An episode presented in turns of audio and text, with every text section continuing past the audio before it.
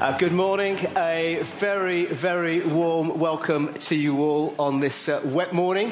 Uh, it's great to have you with us for our service and a very warm welcome if you're watching online. It's great that you've been able to join us too. Uh, if you're new or if you are visiting, uh, please do grab me afterwards uh, or Colin. do say hello. It'd be great to get to know you a little bit better. Uh, we are continuing our series uh, of teaching. Uh, we're continuing to go through the book of Ephesians and Colin will be speaking on that this morning, out with the old and in with the new. Uh, but before we start our service uh, formally, uh, let's just take a moment to still our hearts, just to ready ourselves, being mindful of the fact that we do indeed come before a living, holy God and let's commit this time now to Him in prayer. Our Heavenly Father, we do thank you for this time that you have given us to gather together.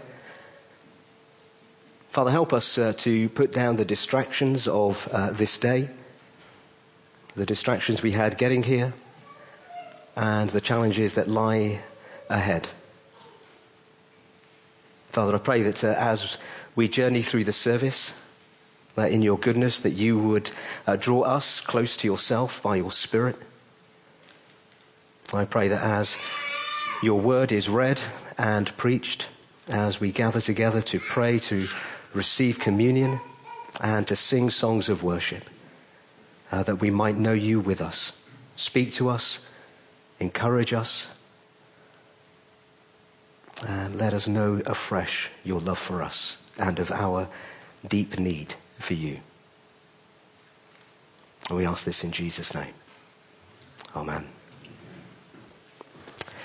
Uh, Paul writes to the churches at Colossae and he says this in chapter 1 verses 13 and 14. He has delivered us from the domain of darkness and transferred us to the kingdom of his beloved son, in whom we have redemption, the forgiveness of sins. Isn't that just an absolutely amazing truth? Yeah, that we have been rescued from the wrath of God, from darkness, and we have been brought in to living, eternal, personal fellowship with the one true living God, adopted as His children. That's amazing truth. So let's, let's stand, let's sing to the one who really is the King of Kings, who welcomes us into fellowship with Him. Could I just ask you just to leave that slide on for a moment for me, please? Thank you. And we've just sung that, those amazing words, haven't we? Your majesty, I can but bow. I lay my all before you now. In royal robes I don't deserve. I live to serve your majesty. But as we look back uh, at uh, our last week, uh, last day, maybe even the last couple of hours today, uh, we realize that we haven't allowed the Lord Jesus really to be the King in all areas of our lives. We find that uh, we're easily distracted. Uh, we turn quickly away from His Lordship claims over our lives. Our hearts are filled with pride, with a lack of contentment and we seek our own good and we're reluctant to care for those around us. So we're going to come now to a time of confession, to come before God and say sorry uh, for the times that we've lived our own way. So just take a few moments now in the quietness of your own hearts uh, to bring to mind the times when uh, you fail to live as you know our Heavenly Father longs for us to live.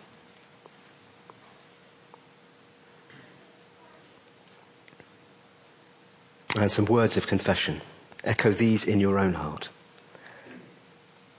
O King enthroned on high, filling the earth with your glory. Holy is your name, Lord God Almighty. In our sinfulness we cry out to you to take our guilt away and to cleanse our lips to speak your word through Jesus Christ our Lord. Amen. Because of what God has done for us in and through the Lord Jesus. As Paul writes in 2 Corinthians 5:21, he says, for, who for our sake, for our sake, made him to be sin so that we might become the righteousness of God. That's a remarkable assurance for us this morning. So hear these words of assurance and allow the Holy Spirit uh, to make God's forgiveness real in our hearts.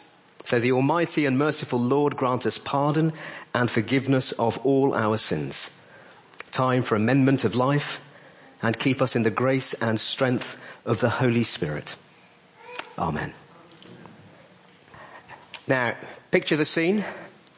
You get home from the service this afternoon and as you open the door, there on the mat, you find a gold embossed envelope with your name stenciled carefully in gold lettering on the front. You rush, pick it, pick it up quickly as you can, tear it open, pull it out, and it says, your name, Saab, or whatever your name is, you have been invited to come and have tea with the Queen and celebrate the Jubilee with her this afternoon. Inside the hour, a car is coming to collect you. Okay? And it's real. It's real.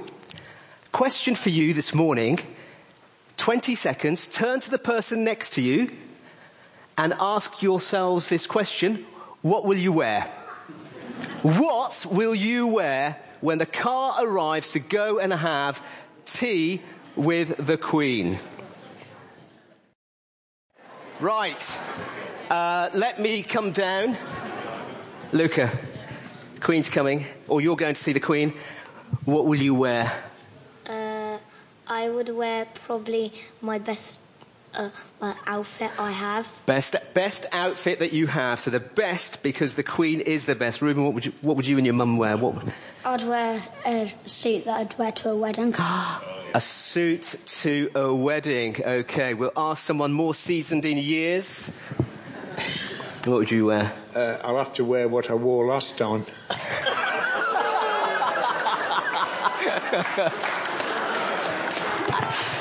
If this wasn't expensive, it'd be mic drop, wouldn't it? It, re- it really would. That's right, isn't it? If you're going to see the Queen, you will wear something really uh, elegant, something appropriate uh, for that occasion. Uh, and we remember um, 70 odd years ago when the Queen was uh, being crowned, uh, she paraded up in the most amazing robe, didn't she? This amazing long robe with fur and gold lining. Uh, and everybody who went along was wearing their very, very best. Now the Queen received a crown scepter, but she also received another gift. Does anybody know what other gift the Queen received? Uh, uh, yes, she did get a crown, but there was a particular gift. Oh, we've got a hand at the back there. She did. She received a Bible and the Archbishop who gave her the Bible said this, Your gracious majesty, I present you with this book, the most valuable thing that the world affords. Here is wisdom. These are the lively oracles of God, the very words of God. So even though the Queen was the most important person at that point, she recognized that there was a king above her. There's one true king, the Lord Jesus, who is the King of kings. And one day, we are all going to meet the king. We're all going to meet the king. And the question is, what will we be wearing on that day? Are we going to be wearing our own righteousness? Are we going to wear our own good works? Our own, are we going to go before the king and say, look, I went to church. Look at all the good things I've done. Look at all the money I've given away. Look at how many people I've helped. Because if you are going to do those things, you're wearing the wrong clothes. When we go to see the Lord Jesus, we go there clothed in His righteousness. We wear the robes that the King of Kings has given to us. And so my challenge to you this morning is to ask yourselves this question. What clothes will you be relying on on that day when you go to meet with the Lord Jesus? So with that, we're going to pray for and send the children out and then we're going to um, uh, interview, oh no, we're going to have a song. So let me, uh, oh no, we're going to, uh, uh yes. Let's have a song. Does anybody know what's going on this morning? No. Okay. Right. Okay. So we're going to uh, we're going to have a song. Can I invite you all uh, to stand and to sing this song that Jesus is indeed the King, the King that we are going to meet one day. Let's just pray for the young people and the children as they go out to their groups. Father God, we thank you that you are the King, the King who came to die, to give us life, to give us clothes that one day when we meet you, you'll say, come in, welcome, my friend. Lord, help us now as we teach the children more about your truth. Help us as adults as we stay in here to learn more about your truth. And we pray these things in Jesus' name. Amen. Amen.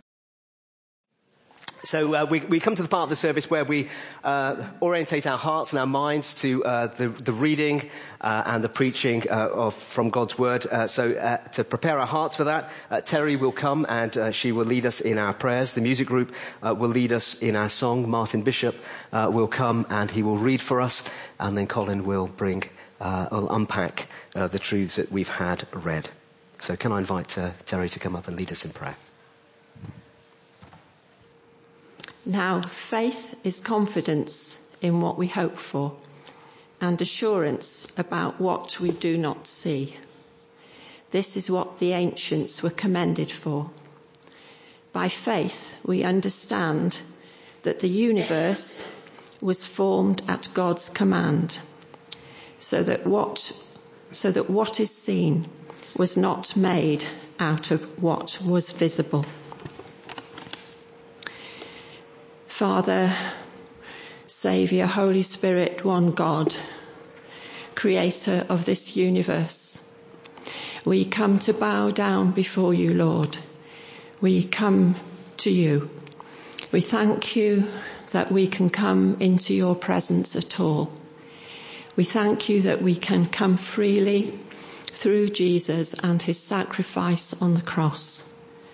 And so we pray, Lord, that you will give us hearts that are bowed down before you and that yet come confidently into your presence. We thank you, Lord, for the delight of knowing who you are. We thank you, Lord, for the delight of sins forgiven. We thank you, Lord, for the delight of knowing that we have a home in heaven and a new day, Lord, of resurrection, Lord, when we shall be like the Lord Jesus Christ, without sin, and walking perfectly with Him. And so, Lord, we come before you, and we come gladly, Lord, knowing that you have often met with us here. And so we come, Lord, to meet with you again. Father, we pray for forgiveness for all our sin, Lord. We pray for forgiveness for carelessness towards you, Lord. We pray, Lord, for your cleansing again today. And we pray that rather we might set our hearts upon you at this very moment, Lord, to call upon you and to expect to meet with you here again this morning. Lord God, we have so many things to be thankful for. We thank you, Lord, for the reminder of this past week of the stability in which we have lived in the UK for many, many years now, Lord, for more than 75 years, Lord. We thank you for this rich blessing, Lord. We thank you for the reign of uh, Queen Elizabeth, Lord. We thank you that you have kept her in good health. And we thank you so much, Lord, for the regular occasions on which she makes it plain that she trusts in you. We thank you for such a situation in this country of ours, Lord. Lord God, we want to pray, Lord, for people here in, in this church. We want especially to ask for those who are suffering greatly, Lord, in different ways. We do specially ask, Lord, for your blessing on Rob and his family and on Val and her family, Lord, in their loss. Lord, I want to ask you and ask the church to join me, Lord. In praying for my friends, Valentina and Polina, who also have lost a family member just a year ago, in addition to all the other difficulties that they have faced. And so, Lord, we pray for them together, Lord, and ask your rich blessing on them. We pray for Lila, Father, and all that she is going through as she tries to come to terms, Lord, with everything that's happened in her family. I pray that you will restore her to strength and to health, Lord, and for Stuart and all the family. Father, we pray for those amongst us here who live in some kind of emotional pain which they cannot share with anybody at all. We pray for them, Lord, because to carry a burden like that is a very heavy thing. And so, Lord, we ask for anyone amongst us who is in that position that you will meet with them, Lord, and give them your peace and give them your blessing, Lord, that they may know that they walk with you.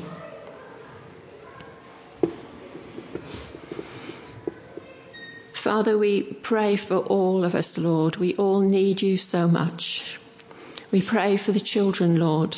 We pray that they may come to know you whilst they're young. We pray for the teenagers, Lord. We pray that everyone that does not know you yet will yet come to call you Lord. We pray, Lord God, for that you will keep them as they uh, find out what life is all about and who they are. We pray that you will bless them and keep them safe. We pray for parents bringing up little ones, Lord. Give them your power, Lord, to be in every way good parents, Lord, both in teaching and in gentleness, Lord, and loving kindness and understanding. Lord, we pray for those who are sick at the moment.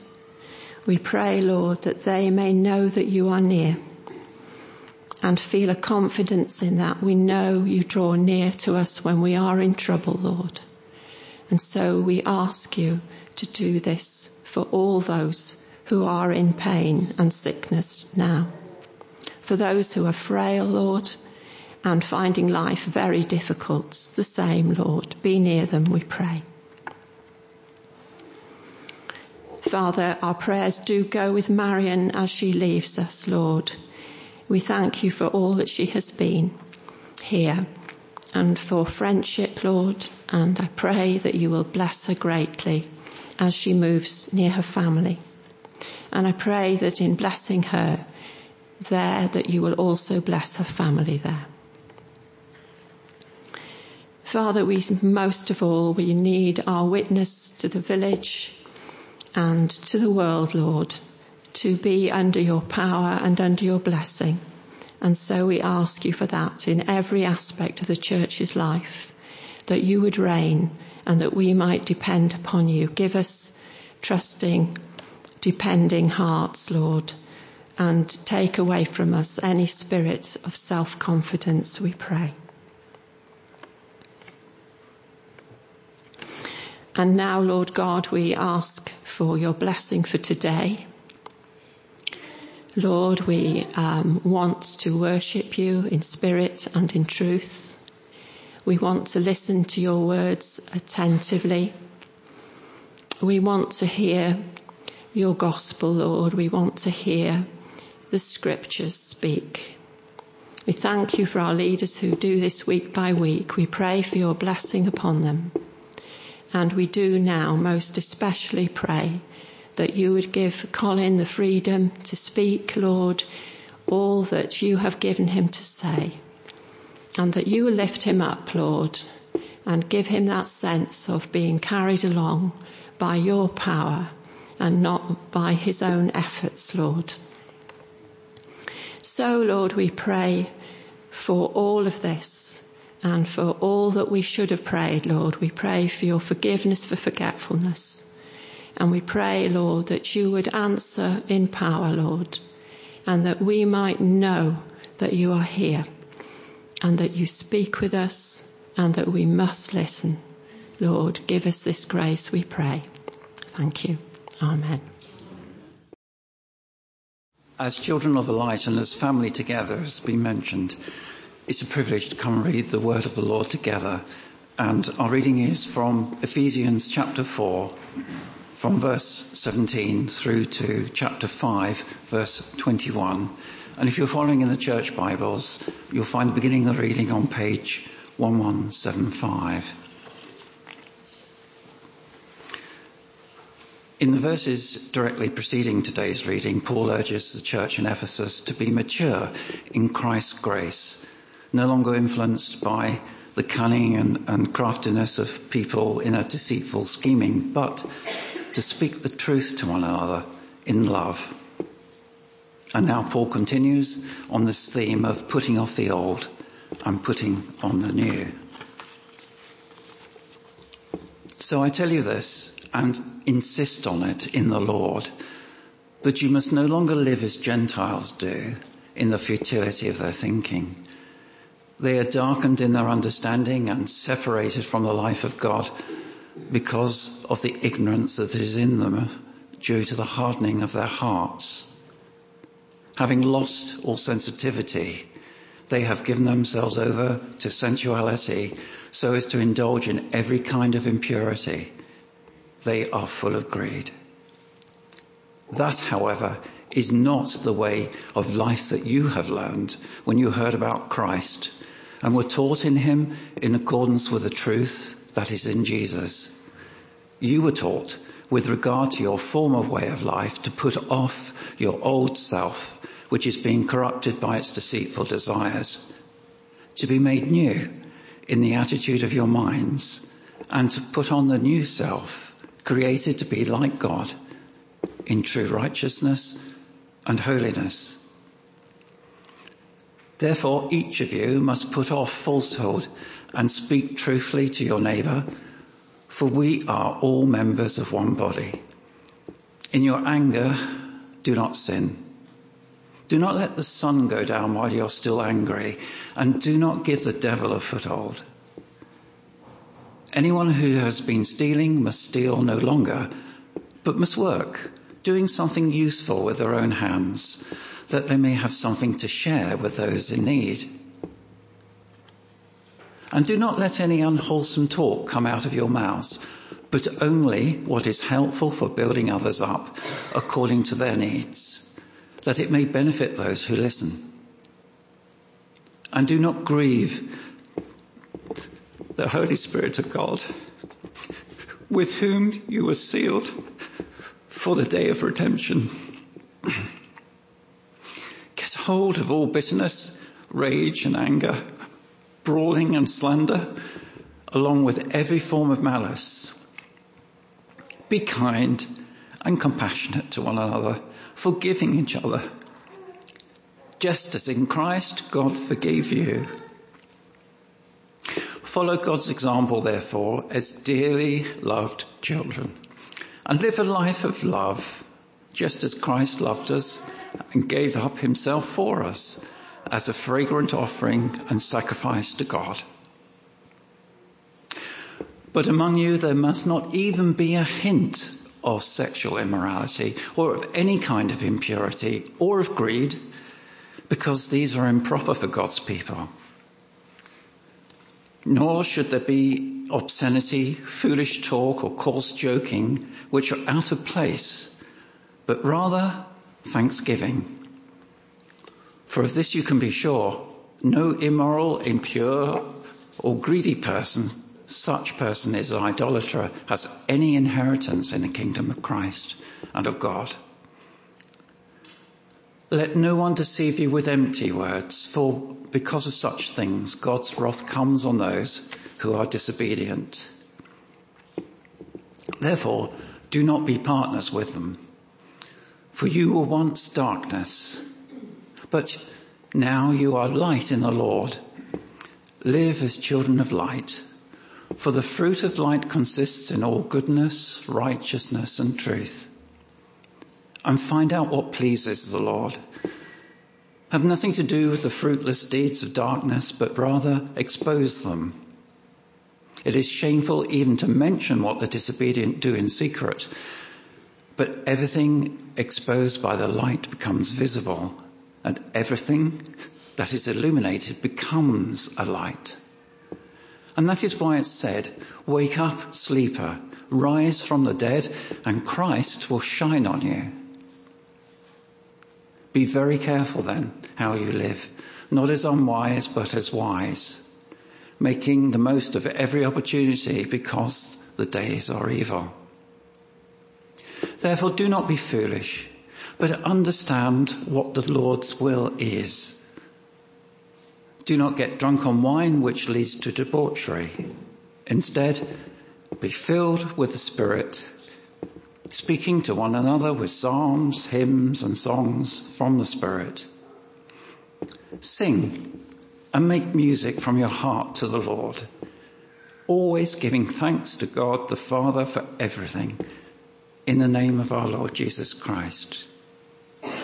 Submit to one another out of reverence for Christ. This is the word of the Lord. Thanks be to God. Amen. Thank you, Martin. Uh, please do keep your Bibles open if you have them in front of you. And uh, if you have a handout, if you find it helpful to follow along and mark it up as you go, great. If not, no problem. Let's pray as we come to God's Word together. Uh, Father God, we thank you uh, for your Word and we thank you for the way that you speak to us and we pray that, Lord, you would speak to us now, uh, that we would hear the voice of the living God and that he would transform us in the power of the Spirit, that we would be people who live as your children and to bring you pleasure and glory. This we ask in the name of King Jesus. Amen.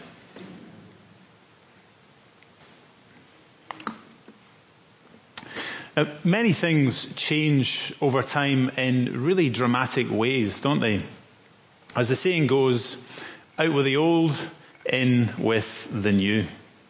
You think of maybe one stark change over recent years is the use of phones. If we had children in here, they wouldn't know maybe what the one on, on the right hand side is. Because things have really changed in dramatic ways. Cars have changed and continue to change from diesel and petrol to obviously electric and even some hydrogen char- cars at the moment. Technology is vastly changing almost daily. Um, one of my neighbours works in artificial intelligence and it's amazing quite what they can do. And some things really do change in dramatic ways. As new things come in, the old things are removed. As we say, out with the old and in with the new. In chapter 4 and 5, as we had read to us there in the letter to the Ephesians, Paul really wants to stress to the believers there that, it, that they have been made new, that they have a new humanity. And as a new people, as a new humanity, they're to live in a new way. They're to put off the old way of life and put on the new. As he says at the start of chapter 5, we are now God's dearly loved children. We're no longer uh, the children of wrath, Ephesians 2, but children of God.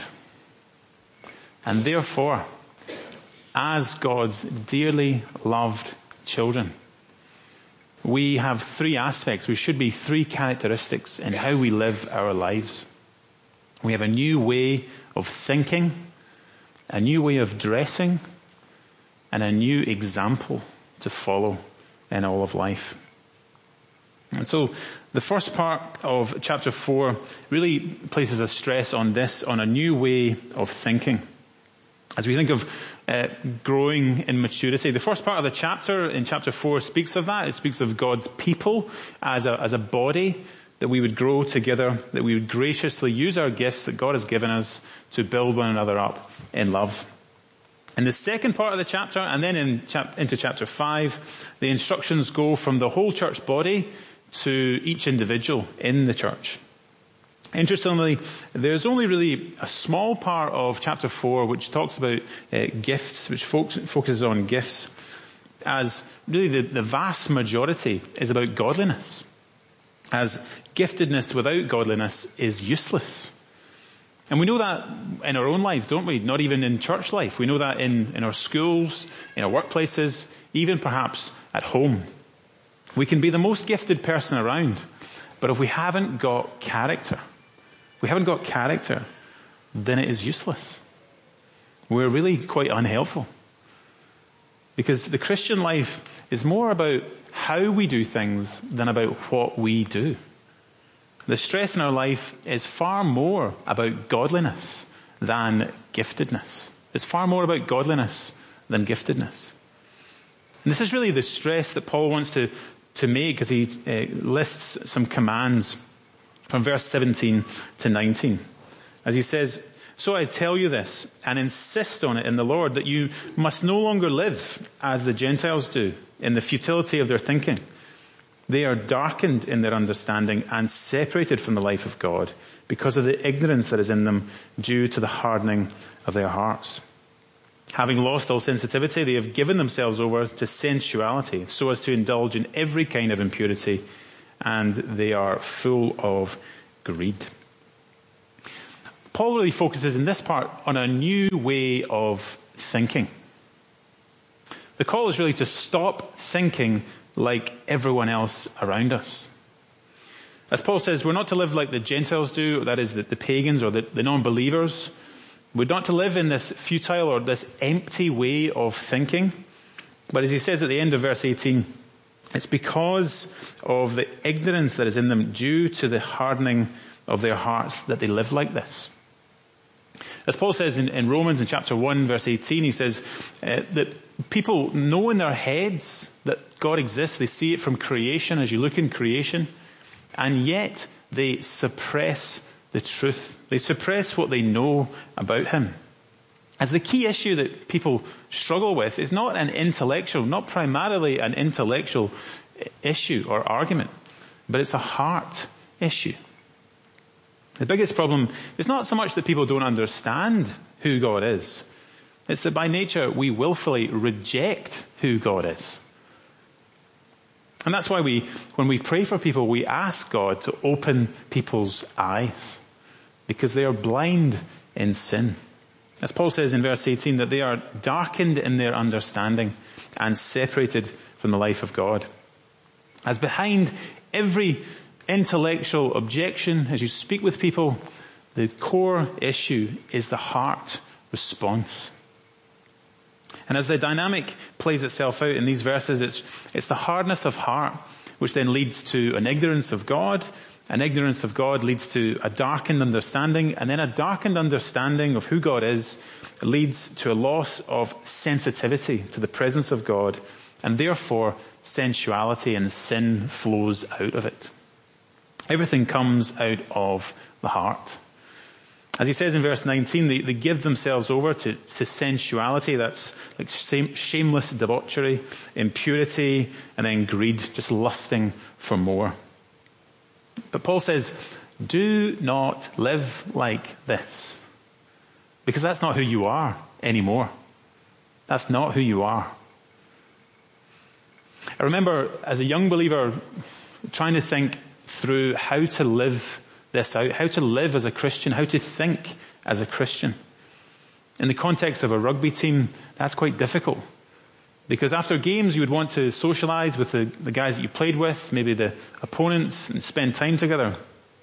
But after a while, I had to realize, actually, I need to probably drive home much earlier.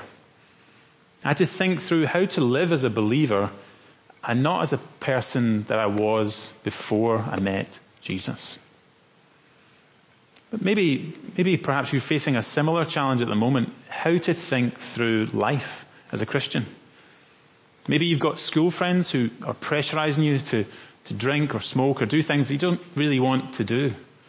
Maybe in your work context, there's a pressure to entertain clients, to take them places you don't want to go, or to stay out late and to drink too much.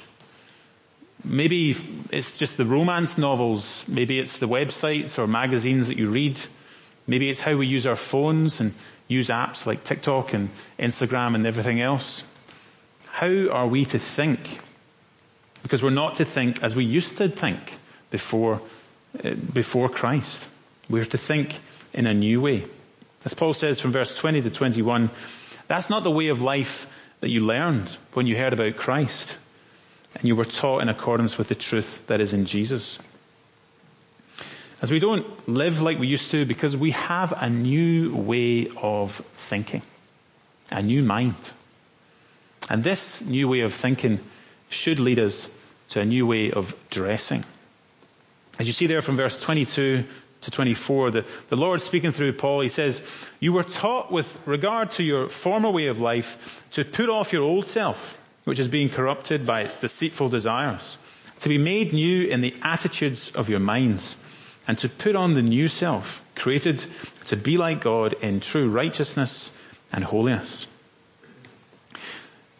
Because before we met the Lord Jesus, in our former life, we lived in a very different way. As Paul says, we're to put off our old self, which wants us to pursue sinful desires and sinful pleasures, and instead we're to put on the new self by renewing our mind as we walk in righteousness and holiness in Jesus Christ. We put off the old self in Adam and put on the new self in Jesus. Because now today you are, as we heard, dressed in the righteous robes of Jesus Christ. I wonder perhaps if you've ever watched some of the, the red carpet events, like uh, the Grammys or the Oscars, and the reporters just crying out to the celebrities to come over and talk to them and ask them, uh, who are you wearing? They don't say, what are you wearing? They say, who are you wearing? Because they're looking for the big names. They're looking for Gucci and Versace or Armani, Prada, the rest. I think if they asked me, me, I'd probably say Sports Direct and Tesco. Don't think they ask me.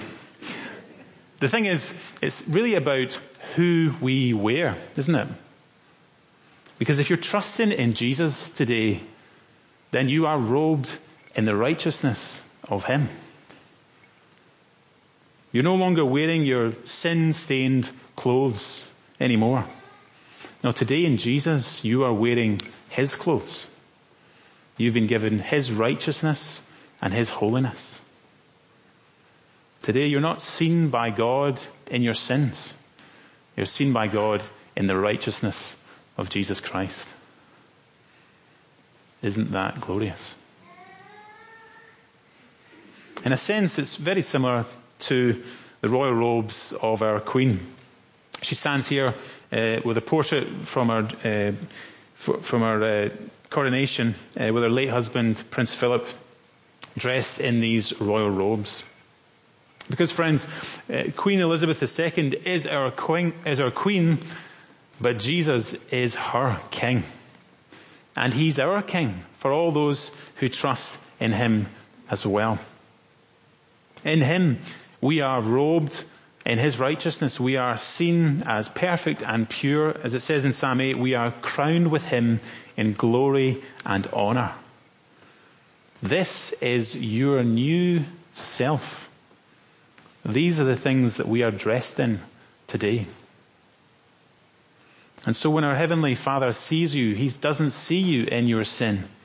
He sees you in the righteousness of His Son, Jesus Christ. All this is a gift of grace to you by trusting in the Lord Jesus. We're no longer dressed as we were. We're dressed in the glorious righteousness of Jesus.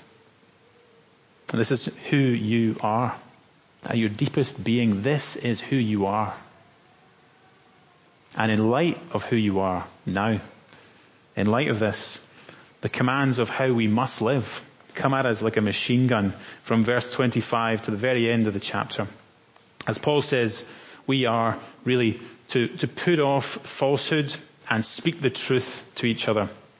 And so subtle lies and mistruths that we might want to be saying have no place. They haven't got a place in our lives anymore because that's not who we are. He says when, when you're angry, do not sin. And so there's a form of anger which is good. There's a kind of righteous anger. Maybe when we, we see the wickedness of war, we see the abuse of people, we see racism in the world. These things are wicked and we should be righteously angry towards them. Maybe there's times we might not be righteously angry, but whatever the case, in our anger we are to lay it down. Lay it down each day that the devil would not have a foothold in our lives. And so if you're angry in whatever way, each day lay it down. Put it at the foot of the cross each night. We're no longer to, to steal, but instead contribute generously with our hands in work. It means for things like expenses, we don't exaggerate expenses, we don't overcharge clients, we don't try and see what we can get out of people. No, instead we see what we can give to people. We give abundantly and generously in our time, in our efforts, in our skills, in our money. All that we have, we give to others. We don't take from them. In the small things and in the large things. Our speech, our speech should be wholesome and encouraging. It means we don't tear others down by the way that we speak. We don't gossip about others. We don't criticize others about what they do or don't do. We seek to encourage them and to serve them. We speak in a holy and in a helpful way, a holy and a helpful way with other people. We don't grieve the Spirit. In the context of speaking of uh, Israel in the desert, you think of them grumbling and moaning against the Lord. We don't do that. We don't complain against the Lord, but instead we, we praise Him. We give thanks to Him for all that He's given us. We get rid of every form of malice, the long list, every form of malice. Instead, we are kind and compassionate and forgiving just as Christ forgave you. It means all our interactions, especially those in the church family with other believers, are to be rich in kindness and forgiveness, rich in grace. Now, forgiveness means never to bring it up, never to bring it up in your mind. Don't bring it up in conversation. Don't bring it up with others. Forgiveness means that it has been forgiven. There are consequences to what we do, certainly. But confessed sin is forgiven sin. We have been forgiven. You have been forgiven if you're in Christ today. You are a forgiven person. So you can extend that to others. And so we do this as we, we have a, a new way of thinking, a new way of dressing, and thirdly, we have a new example to follow. Our example is that of Jesus himself. As Paul says in uh, verse 1 of chapter 5, follow God's example therefore as dearly loved children. In verse 2, some versions uh, say walk in the way of love. Um, I think it's a better picture as it gives us an idea of this active, ongoing uh, process, an ongoing activity of living as God's children, as His dearly loved children. Because he says, as God's children there in verse 3, there shouldn't be any hint of sexual immorality, any kind of impurity or of greed, because these things are improper for God's people. The word for sexual immorality is porneia, from which we get the word pornography. And Paul says, as God's dearly loved children, there should be not even a hint of this in our lives. Not even a hint. Sexual immorality is really any sexual activity outside of marriage. It means that you don't give your body to someone that you're not in a covenant with, someone that you're not committed to. You don't give them yourself. Any form of sexual activity outside of marriage denies really who we are as God's people. Because we're now in God's family. And so we live by God's standard. We're in God's family, and so we live by God's standard. Watching a clip of a, a TV show just the other day, there was a host who asked the audience uh, to all stand up. And so they all did that. They all stood up. And then he asked them, please sit down if you've only ever slept with one person in your whole life. And a few ladies sat down and his response was, oh, you poor things. Because today, to be sexually active is to be human. It means that if you're not expressing yourself sexually, in whatever way you think that might be, in whatever way you think is best, then you're not fully human. You're not really alive. It means that you are wasting your life. You're missing out on so much. But as a follower of Jesus, that's not who you are anymore, is it? That's not who you are. Because you're robed in the righteousness of Jesus. Either having sex or not having sex doesn't define you. Jesus defines you. That is who you are. A dearly loved child of God. And therefore we get rid of everything else. We get rid of obscenity, of foolish talk, coarse joking, and we replace it with thanksgiving, with praiseworthy words. It means that we don't play any part in the innuendos flying around the staff room, the workplace, or the playground. We don't play any part in them. None. Instead, we're to seek ways to praise God and to give thanks to other people, for other people. And often that really might make us stick out from the crowd. But we're not here to live for the good of the crowd. We're here to live for the good of the Lord. For His pleasure, for His smile. Because only really dead fish go with the flow. The ones that are alive go against the current. And we're not, if we're not following uh, Christ's example, then even as it says, if we're not really, if we're not uh, doing it, living it, then we deny our inheritance. We deny who we are in the Lord. And therefore, we don't participate in the sins of others. Instead, we look to praise others. We're to be awake, awake and alert as we live not as foolish people, not as unwise people, but as wise people. As we follow Christ's example, as Paul says in verse 16, we're to make the most of every opportunity because the days are evil. In other words, the question to ask ourselves is, how does my life, how does my life give God the most glory? How does Jesus get the most glory out of the days I have in my life? It means we want to make use of our life for Him. And so, we won't make decisions based on what we think is right, but we'll make decisions based on what He thinks is right. And then that makes everything go in order. It means the Lord doesn't really mind if we live in Bicester, in Bombay, in Barbados, or in Bognor Regis. Our focus is not so much on how much money we make, or maybe what promotion we get, or how it looks good on, on us or our family. No, our focus is how does God get the glory out of my life in the time that I have? What does that look like for me?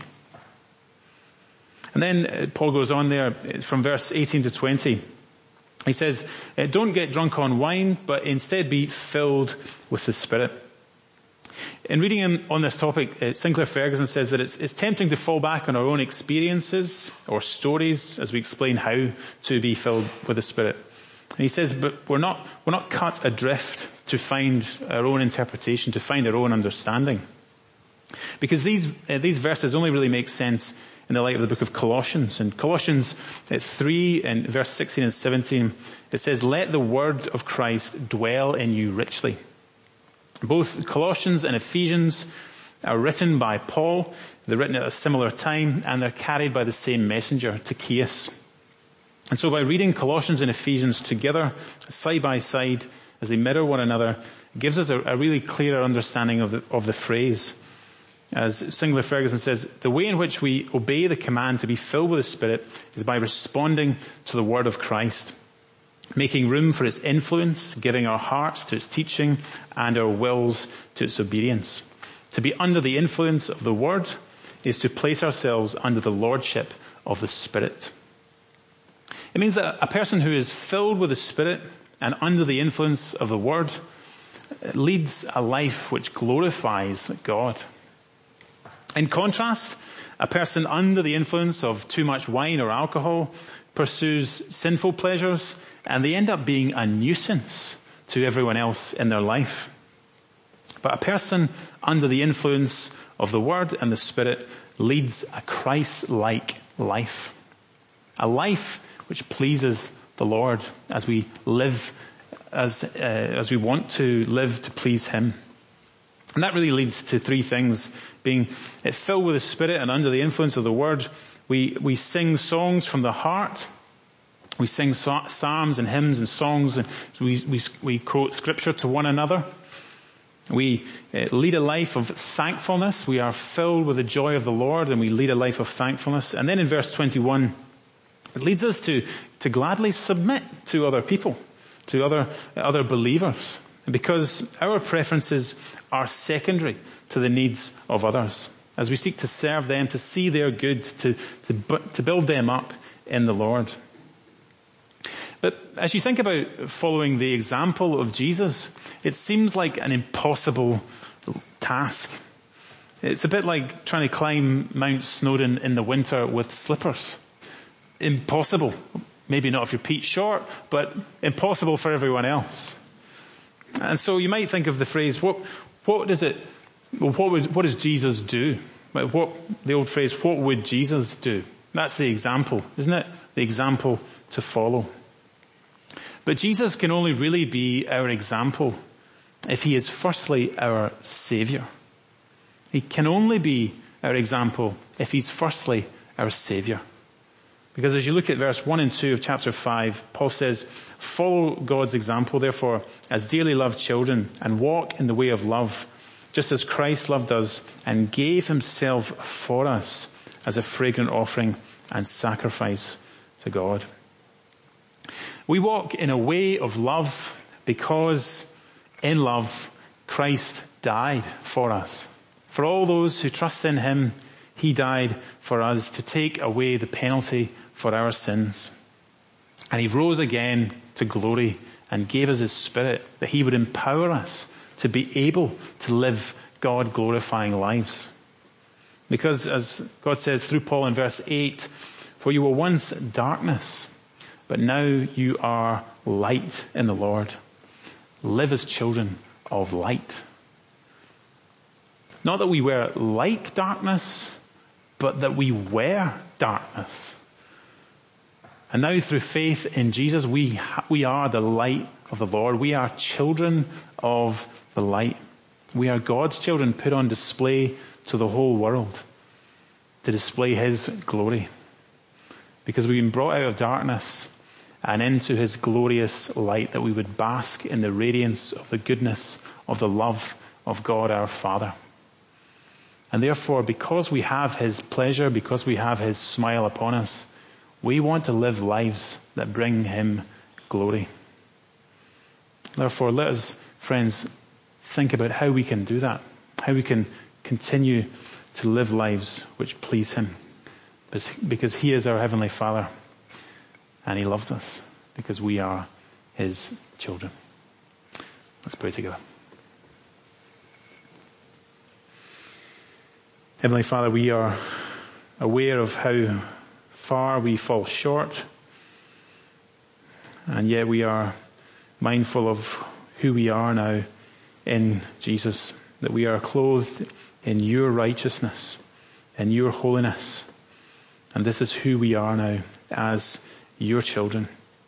Therefore, Lord, help us to live out of that, to live out of who we are, that we would follow you, follow your example, to lead lives which bring you pleasure and glory. Help us to turn from the old way of thinking, the old way of living, that we would bring pleasure to you in every part of our lives. In Jesus' name. Amen. Now I'm going to pass over to Sarb, who will lead us in communion. So we come now to uh, communion. Uh, communion is a meal that uh, the Lord Jesus himself instigated uh, to help us to remember uh, what he has done uh, for us. what God has done for us in and through Christ's death on the cross. and as we come to the table, we remember uh, that we have indeed been rescued. We've been rescued from bondage to sin. That by God's amazing grace and mercy, uh, we've been moved from death to life.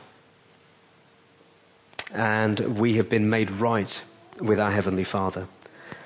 And it's not because we are in some way worthy, but because He is good.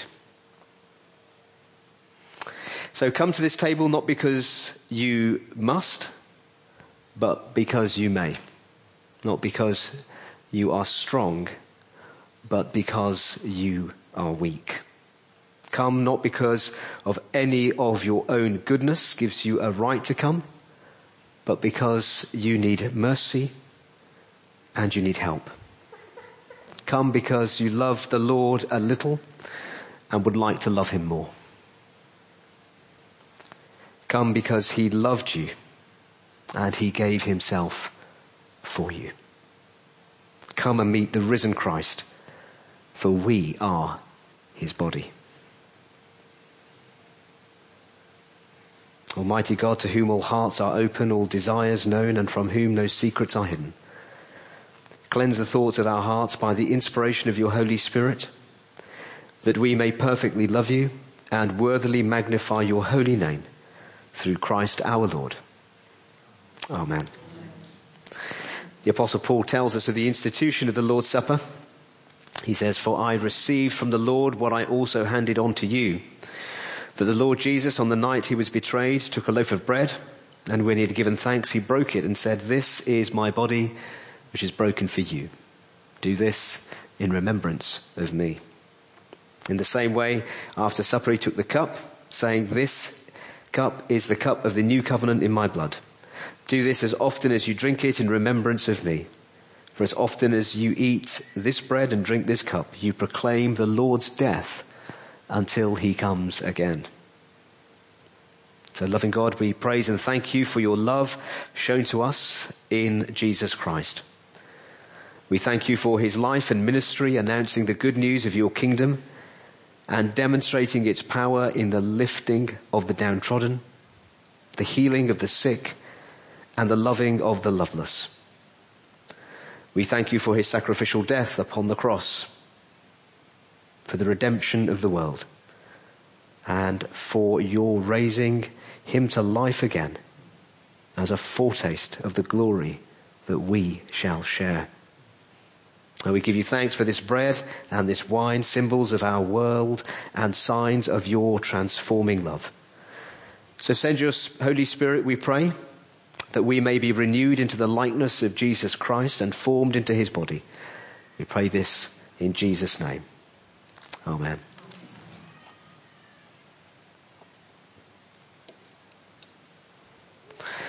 Jesus said, this is my body which is for you. Do this in remembrance of me. So take this in remembrance that Christ died for you and feed on him in your heart by faith with thanksgiving.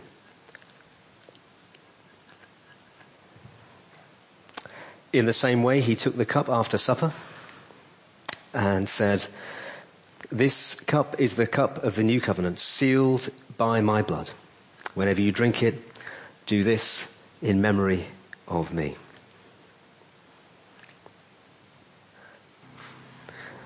Drink this and remember that Christ's blood was shed for you and be thankful. So a prayer to close communion. Your death, Lord Jesus, we commemorate. Your resurrection we confess. And your final coming we await. Glory be to you, O Christ. Amen.